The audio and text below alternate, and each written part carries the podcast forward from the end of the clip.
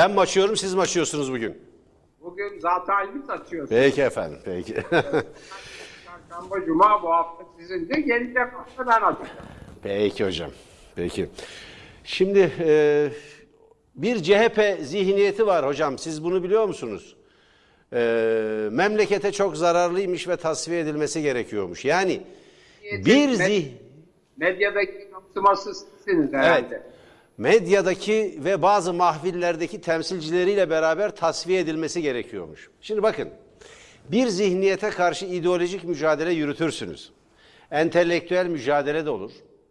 Siyasal mücadele de olur. Ama tasfiye etmek, şiddet aygıtlarını içeren bir yaklaşımdır. Şiddet aygıtlarından kastettiğim nedir? Yani meşru bir takım aygıtlar olması ya da yasal bir takım aygıtlar olması şiddet unsurunu ortadan kaldırmaz.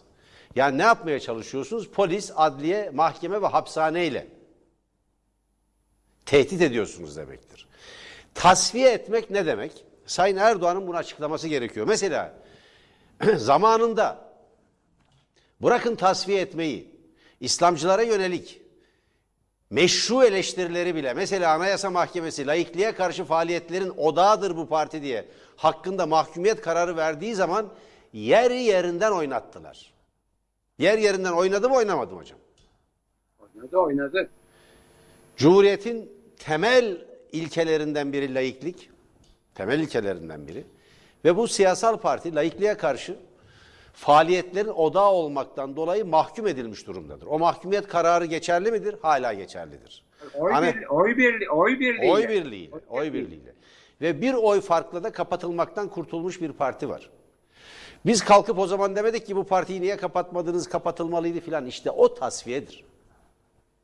Şimdi bunun arkasında Cumhuriyet'in kurucu partisi, kurucu güçlerinden biri olan Cumhuriyet Halk Partisi'nin kapatılma girişimi. Medyayı susturma ki ana haber bülteninde de verdik. Tele1'e yeni bir ceza daha kestiler. Hocam cezayı dün ödedik, onu da belirtelim. Bugün ödedik cezayı. Değerli seyirciler çok teşekkür ediyorum. Çok teşekkür ediyorum. Bu bizim dekontumuzdur. Bu bizim onurumuzdur. Seyircilerimizin desteğiyle ödedik biz bunu. Seyircilerimizin desteğiyle. Seyircilerimizin büyük katkısıyla, büyük özverisiyle, bize verdiği müthiş bir destekle, dayanışmayla ödedik. O nedenle, o nedenle hem bizim e, inancımız arttı yaptığımız işe, hem bu ülkenin geleceğine olan inancımız arttı. Yalnız olmadığımızı gördük. Daha bu cezanın makbuzunu biz bugün aldık hocam. Bu dekontudur. Bu dekontudur değerli seyirciler. Bunu daha bugün aldık. Yeni bir cezanın tebligatı yapıldı bugün bize. Bu sefer insaflı davranmışlar hocam. Ee, en yüksek seviyeden değil de onun bir altı seviyeden kesmişler. Ee, Sebep? Gelirimizin yüzde ikisi oranında 500 bin lira e, üzerinden e, hesap yapıyorlar. Yok 600 bin lira üzerinden hesap yapıyorlar. E, Sebep? işte 500 bin ve altında bir cezayı öngörüyorlar. Şimdi ne? tasfiye girişimi budur. Şimdi CHP zihniyeti dedikleri aslında CHP merkezin solundaki bir parti. Bunu kademe kademe artırın. Demokratik kitle örgütlerine karşı baskılar ve meslek örgütlerine müdahale. Diyanetin eleştirilmesi bu ülkede yasaklandı. İki şey. Mesela mesela Cumhuriyet Halk Partisi'ne tehdit eden, Cumhuriyet Halk Partisi'ni tehdit eden, Cumhuriyet Halk Partisi'nin genel başkanlığı veyahut İstanbul Büyükşehir Belediye Başkanlığı ölümle tehdit eden. Bak ben öldüreceğim insanları önceden ilan ediyorum, onlara haber veriyorum deyip kendi adıyla soyadıyla sosyal medyadan açıkça mesaj gönderen kişiyi serbest bıraktılar bugün. Şimdi demek ki racon şu. Muhalefete küfretmek serbest. Muhalif belediye başkanlarını tehdit etmek serbest. Sola, yurtseverlere, ulusalcılara, Kemalistlere hakaret etmek serbest. Ama iktidarı eleştirmek, bakın hakaret demiyorum, küfür demiyorum, ölüm tehdidi de değil, ölüm tehdidi de değil. Sadece eleştirmek yasak. İşte benim hakkımda bir dava açıldı hocam. Siz biliyorsunuz birkaç dava daha var. Koronavirüs nedeniyle ertelendi davalar. E, Bugün üst üste mesajlar geldi. Ben avukata attım ya bunlar yeni ceza mıdır diye sabahtan hemen. Yani yeni davalar mıdır diye. Yok dedi bunlar koronavirüs nedeniyle ertelenen e, mahkemeler. Yani şu son bir buçuk ayda benim üç ayrı mahkemem varmış, duruşmam varmış. O duruşmaların, o mahkemelerin tamamı da iktidara ya da Sayın Erdoğan'a yönelik benim burada sizin de tanık olduğunuz veya sosyal medyada beni izleyenlerin tanık olduğu eleştiriler. Bu eleştirilerin hiçbirinde tehdit yok, hakaret yok, küfür yok. Gazetecilik terminolojisi içinde kalarak siyaset dilinin dışına çıkmadan, siyasal eleştiri ise eğer, yaptığımız eleştirmeler, değerlendirmeler veyahut analizler veyahut durum tespitleri bunlar. Ama Ekrem İmamoğlu'nu ölümle tehdit eden, tarih veren, geleceğim diyen, ben dediğimi yaparım diyen açıkça kişi serbest. Bir de hocam sürekli bir şey var, meczup olduğu iddia ediliyor. Hiç değildir. Pelikan denilen grubun yasa dışı yapılanmanın bir parçası olduğuna dair ciddi iddialar var ortada. Fatih Tezcan diye biri. Mustafa Kemal Atatürk'e, bu ülkenin kurucusuna, kurucu liderine. Bakın eleştirebilirsiniz. İslamcılar eleştiriyor. Solun önemli bir kesimi de eleştirdi. Eleştiriyor. Başka bir şey bu. Başka bir şey bu. Ama Mustafa Kemal'e ağza alınmayacak bir biçimde. Bakın sol yaptığı eleştirilerde hiçbir zaman hakaret, aşağılama kavramını kullanmadı. İslamcılardan da seviyeli bir şekilde bunu eleştirenler var. Ya bu çizgiyi, bu anlayış eleştirenler var. Dersiniz ki ya tek partide şu şu uygulamalar oldu. Cumhuriyetin kuruluşunda şu arızalar vardı. Şunu yapmamalıydı. Şöyle olsaydı daha iyi. Bir sonuç elde edilebilirdi. Şu yanlıştır işte toprak ağlarını tasfiye etmedi. Feodalite gerekli e, radikallikle e, tasfiye edilmedi. Solun eleştirileri bunlar. Daha sonra çünkü e, İsmet İnönü'nün ve e, Menderes iktidarının uzlaşabileceği sınıf yerinde gücünü koruyarak kaldı diye solun eleştirileri vardır Doğan Avcıoğlu'ndan beri. Şimdi Doğan Avcıoğlu'nun Mustafa Kemal saygısı, sevgisi ve Kemalist e, perspektif hiçbir zaman sorgulanamaz. Ama hiçbir hakaret içermedi. Şimdi bu Fatih Tezcan denilen adam hocam ne yapıyor? Bir de adamın hapiste olduğu ortaya çıktı. Açık cezaevindeymiş. Twitter mesajını kullanıyor, cep telefonu var, her şey var, çıkıyor, dolaşıyor. Şimdi bu önemli bir isim değil ama bir simge. Bakın nasıl iki uygulama var. Barış Terkoğlu hapiste, Barış Pehlivan hapiste, Murat Ağarel hapiste, Hülya Kılınç hapiste, Yeni Yaşam gazetesinin yazı işleri müdürü ve genel yayın yönetmeni hapiste. Sadece bir MİT mensubunun cenaze törenine haber yaptılar diye. Üstelik de casuslukla suçlanıyorlar. Akıllara durgunluk verecek şekilde. Ama bu ülkenin kurucusuna sinkaflı küfür eden, onun rakı bardakları içinde boğulduğunu iddia eden bir kişi çıktığı mahkemede ne dedi hocam? Mesajlar ortada. Ben böyle bir şey yapmadım dedi. Mustafa Kemal'e küfretmek bana küfretmektir. Ben o küfürü kabul ederim dedi. Eğer onun yerine bana küfür edilecekse ben onu kabul ederim dedi. Yahu bunlar hakaretlerinin arkasında durmak zordur ama ettikleri lafın arkasında duramayacak kadar da korkaklar. İlkesizlikleri bir yana. Çünkü bir ahlakları yok. Bakın dün biz deniz gezmişleri andık.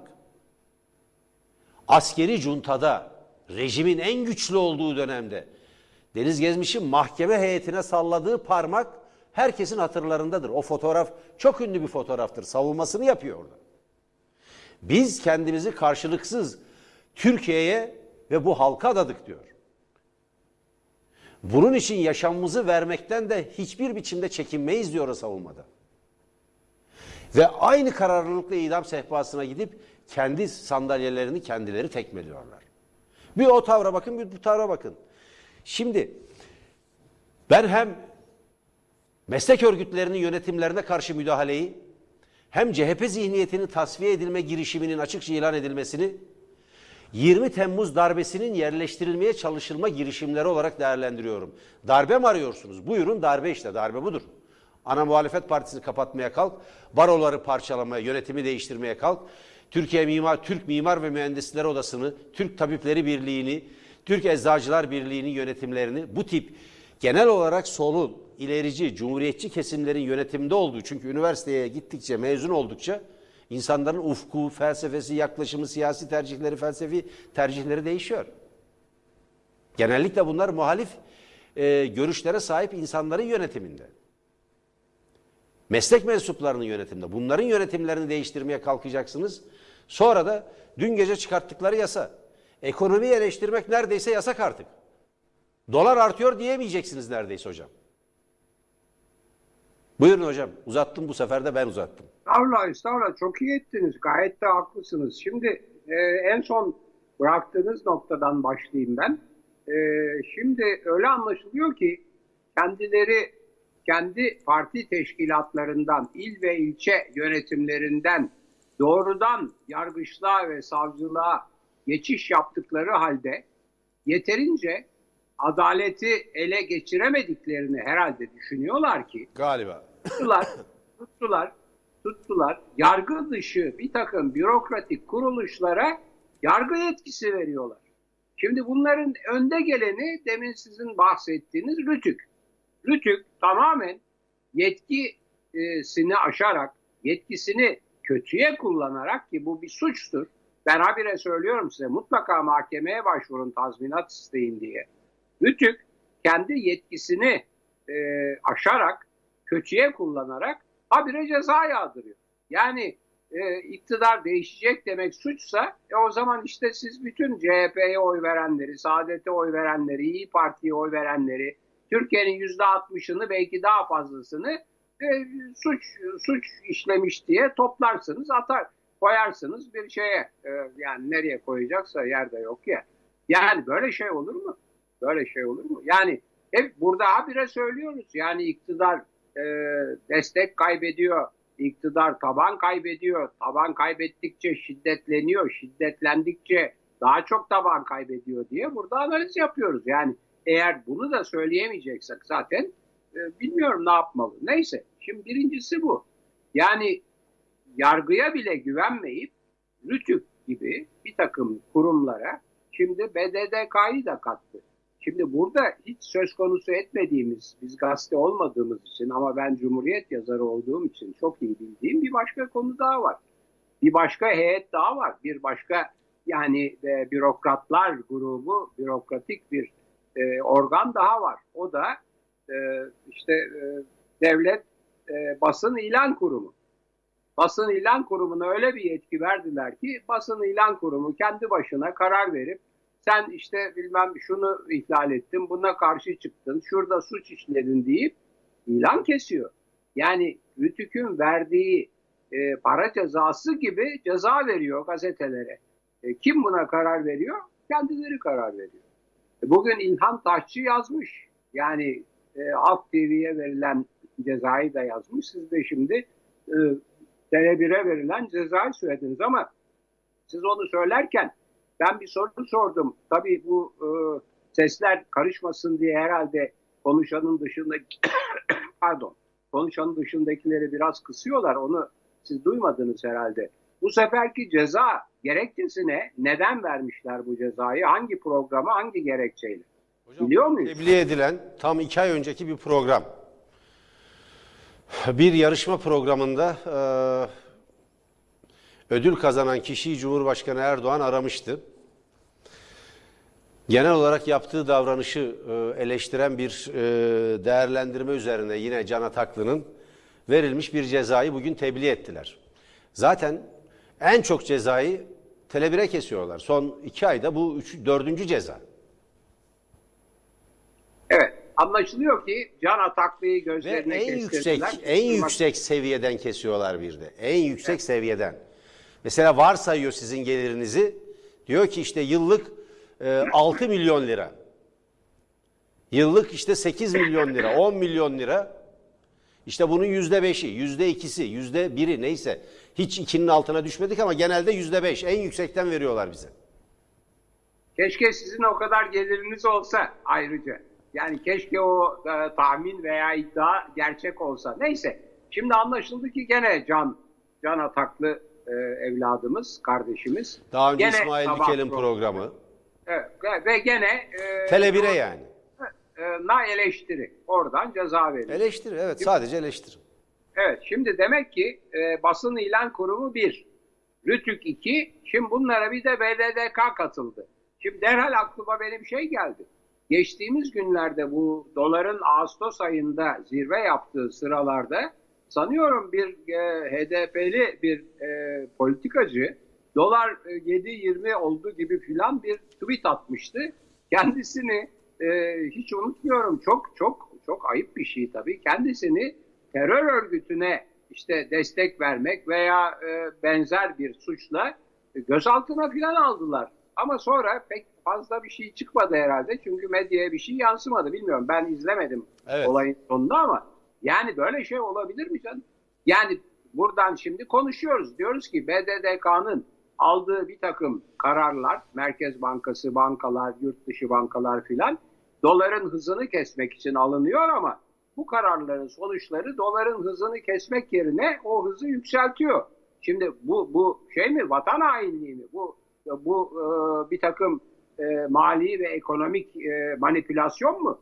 Hayır, bilakis çocuklara yani BDDK üyelerine diyorum ki ya beyler, çocuklar, evlatlarım aklınızı başınıza alın, dikkat edin. Yani ne kadar ekonomide yasak kararı getirirseniz o e, yani klasik bir şey. Şimdi e, bir bir bir malın fiyatına nar getirdiğiniz zaman yani bir fiyatın bir malın fiyatını sabitlediğiniz zaman o ekonomideki ilk tepki, ilk sonuç tabii ekonomi eğer serbest piyasaya göre işliyorsa ilk sonuç o malın kara borsaya düşmesi ve fiyatının artmasıdır.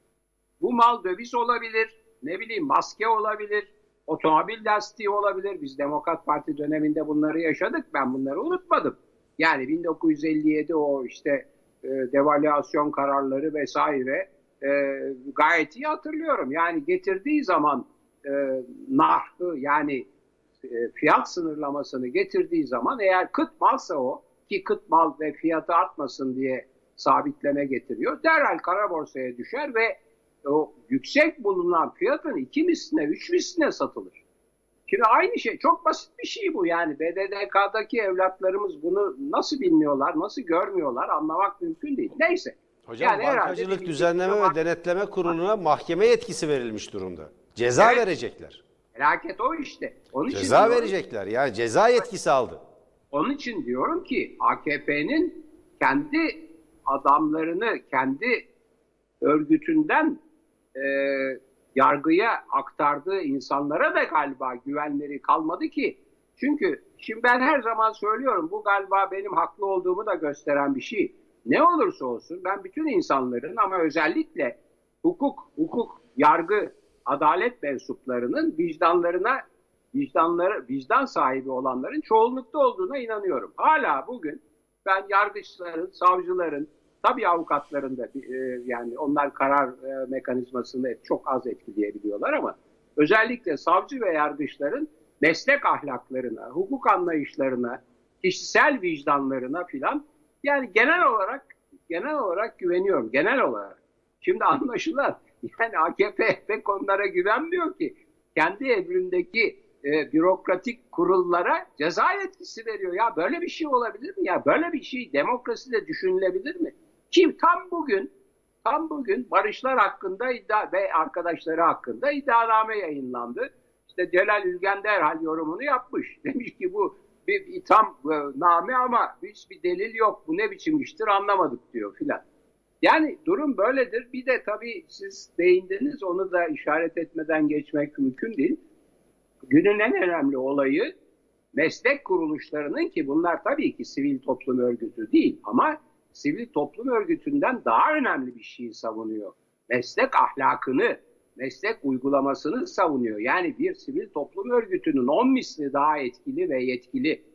Bunların yapısını değiştiriyor. Ya bu, bu dehşet verici bir şey. Cumhuriyet ayakta ise hala o ahlak sahibi olan hekimler, o ahlak sahibi olan savcılar, yargıçlar, o ahlak sahibi olan akademisyenler, o ahlak sahibi olan mimarlar, mühendisler, o ahlak sahibi olan eczacılar sayesinde Cumhuriyet ayakta. Hala bugün eğer e, Covid-19'da özellikle e, tedavide, teşhiste ve tedavide canları bağısına çalışan ve toplumu kurtarmaya, kurtarmak için kendi hayatlarını veren sağlıkçılarımızın bu fedakarlığını biz o meslek ahlaklarına borçluyuz. Bu vesileyle bütün sağlık personeline, başta doktorlar, hemşireler, bütün hepsi yani işte e, bu e, bütün hastanelerde hizmet yapanlar, can kurtaranlarda çalışanlar, hastalarla doğrudan temas edenlerin hepsini saygıyla selamlıyorum, alınlarından öpüyorum. Onlar ahlak sahibi, meslek ahlakı sahibi insanlardır.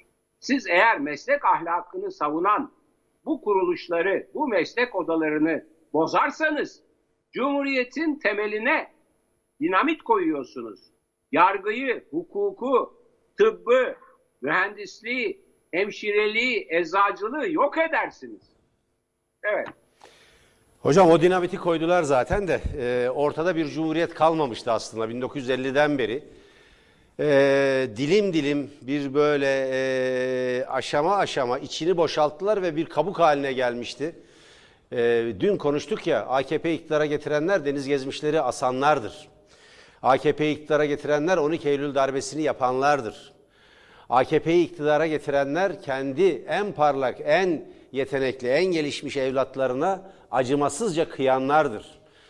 AKP iktidara getirenler NATO'dur, Amerikan emperyalizmidir. Onların çocuklarıdır siyasal İslamcılar. Soğuk savaş mahsulü bir siyasal heyetle biz karşı karşıyayız. Başka bir şey yok, başka bir güç yok ki karşımızda.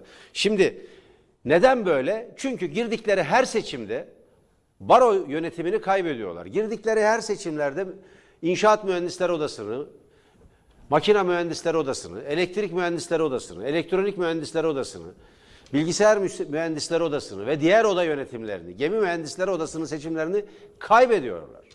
Girdikleri her seçimde Türk Tabipleri Birliği yönetimlerini kaybediyorlar. Girdikleri her seçimde Türk Eczacılar Birliği yönetimini kaybediyorlar. Çünkü yetişmiş, eğitim almış kesimlerde AKP'nin oyları yüzde üç.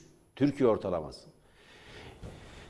AKP toplumun en geri kesimlerini kışkırtarak onların iyi ve nitelikli olanlara yönelik o ilkel öfkesini kışkırtarak bir konsolidasyon sağlıyor ve iktidarının sürekliliğini garantilemeye çalışıyor. Bunu yapıyor. Şimdi sonunda öyle bir yere geldi ki AKP kendi iktidarının önündeki engelleri görmeyi ve bunları e, son engelleri tasfiye etmeye yönelmeye başladı. Bir, mecliste kim engel? Türkiye genelinde ana muhalefet partisi ve diğer muhalefet partileri ve belediyeler. İki kim? Meslek örgütleri. Yani hukukçuların örgütü barolar, doktorların, tabiplerin örgütü olan Türk Tabipleri Birliği, mimar ve mühendislerin meslek örgütü olan TUMOP yani Türk Mimar ve Mühendis Odaları Birliği, Türkiye Eczacılar Birliği ve bu artırılabilir çok sayıda şey var. Ee, buna benzer meslek birlikleri var. Bunların tümünün yönetimi ilerici, cumhuriyetçi, solda bulunan, en azından AKP'li olmayan insanlar. Ahlaklı, ahlaklı. Evet. En önemlisi bunlar ahlaklı. Hem genel ahlakları var, hem meslek ahlakları var ve bunu uygulamada uygulamada denetliyorlar. Ahlakı denetliyor bunlar. En önemlisi o. Hocam ahlakları tercih ettikleri felsefi tercihlerinden kaynaklanıyor. Doğru. Felsefi tercihlerinden kaynaklanıyor. Bir de Fatih Tezcan ahlakı var. Bir de onun ahlakı var. Yani Fatih Tezcan bu yönetime gelse böyle bir meslek ahlakı da etiği de kalmaz. Yani e, dolayısıyla bu tasfiyenin amacı, esas olarak amacı iktidarın önündeki son engelleri ortadan kaldırmak. Şimdi bu bankacılık düzenleme ve denetleme kurulunun dolar, tahvil, borsa gibi yatırım araçlarıyla ilgili yanıltıcı bilgi verme. Cez Şimdi yanıltıcı bilgi çok subjektif bir şey. Bana göre doğru bilgidir. Yani bu yanıltıcı bilgi olduğunu kim e, takdir edecek belli değil. Bankacılık Düzenleme ve Denetleme Kurulu dolar, tahvil ve borsa gibi yatırım araçları konusunda yanıltıcı bilgi verenlere resmi gazetede yayınlanan yönetmelikle piyasalar hakkında yapılacak yorumlar, haberler ve her türden bilgilendirmeyi cezalandırma hakkına sahip. Yani şöyle oldu diyelim ki bir gazetenin ekonomi sayfasında bir editör veyahut bir muhabir veyahut bir televizyon kanalında bir ekonomi haberi veyahut bir ekonomi programında bir değerlendirme yapıldı. Bankacılık Düzenleme ve Denetleme Kurulu buna ceza kesebilecek.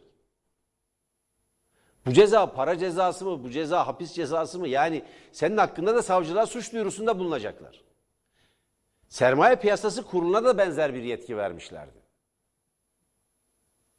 Sermaye Piyasası Kurulu. Benzer bir yetkiye sahipti. Yani Türkiye giderek artık nefes anlamaz. Boğazına basılmış bir ülke, bir toplum haline geliyor.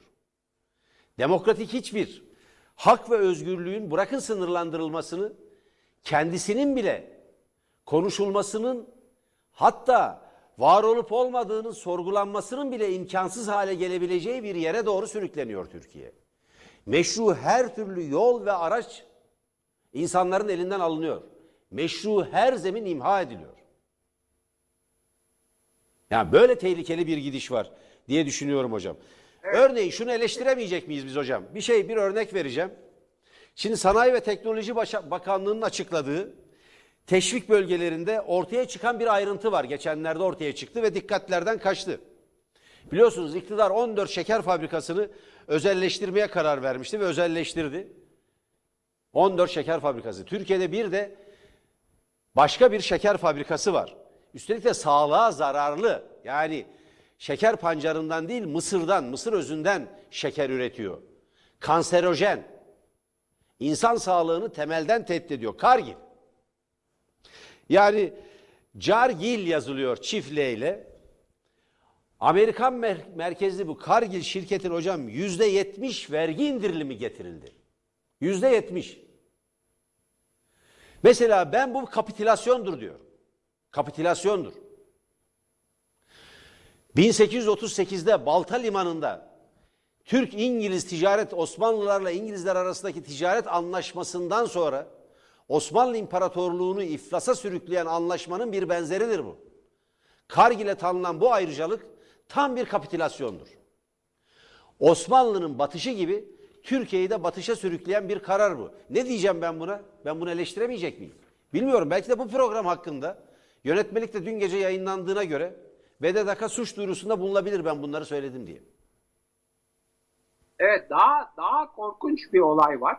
Şimdi Türkiye'de serbest piyasa geçerli olduğu için biliyorsunuz gerek e, döviz üzerinden e, muamele yapanlar, gerek e, bir takım e, böyle e, işte moneter kuruluşlar, moneter ve dövizle Türk lirası arasındaki ilişkileri belirleyen yatırım kuruluşları var. Şimdi bakınız e, bizde Gökhan aynı şeyi yapıyor ve pırıl pırıl bir beyin. Efsender Korkmaz hocamız geliyor. Çok çok değerli e, bir arkadaşımızdır kendisi. Fevkalade doğru çözümlemeler yapıyor. Fakat asıl başka bir şeye dikkat etmek istiyorum. Dikkat çekmek istiyorum. Buyur hocam. Bunların çok önemli bir bölümü kendilerine soru sorulmadan bile mesela pazartesi günleri bu hafta veya ay başlarında bu ay efendim dövizin durumu ne olacak?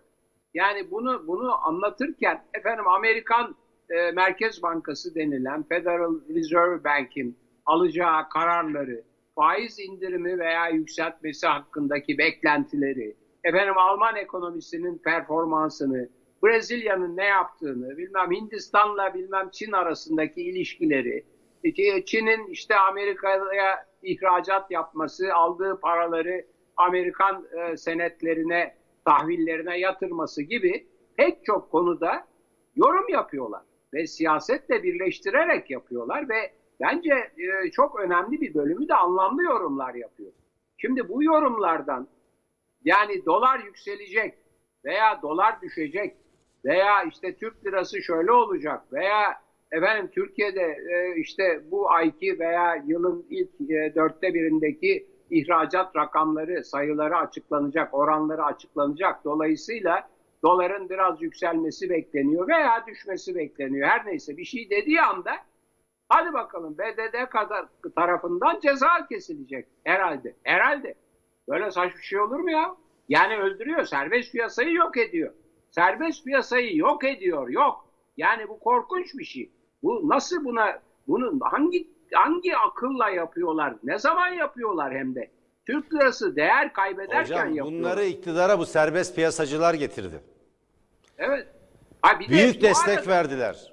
Ay bu arada bu bütün bunları Paha biçilmez bir destek verdiler 2003'ten itibaren. Evet ve bütün bunları bütün bunları e, Türk lirasının e, değerini korumak için yapıyorlar. Onun için diyorum ki ya tam tersi sonuç verir. Yani e, ne biçim iştir anlamak mümkün değil. Hem serbest piyasanın kurallarını zedeleyeceksiniz hem de ondan sonra Türkiye ekonomisinin canlanması, ayağa kalkması için işte yabancı yatırımdı, krediydi, şuydu, buydu filan güvence arayan yani hukuki ve piyasa güvencesi, hukuk e, piyasa güvencesi arayan e, yabancı sermayeyi, doları, dövizi neyse euroyu davet edeceksiniz, çekeceksiniz, ce- cezbedeceksiniz.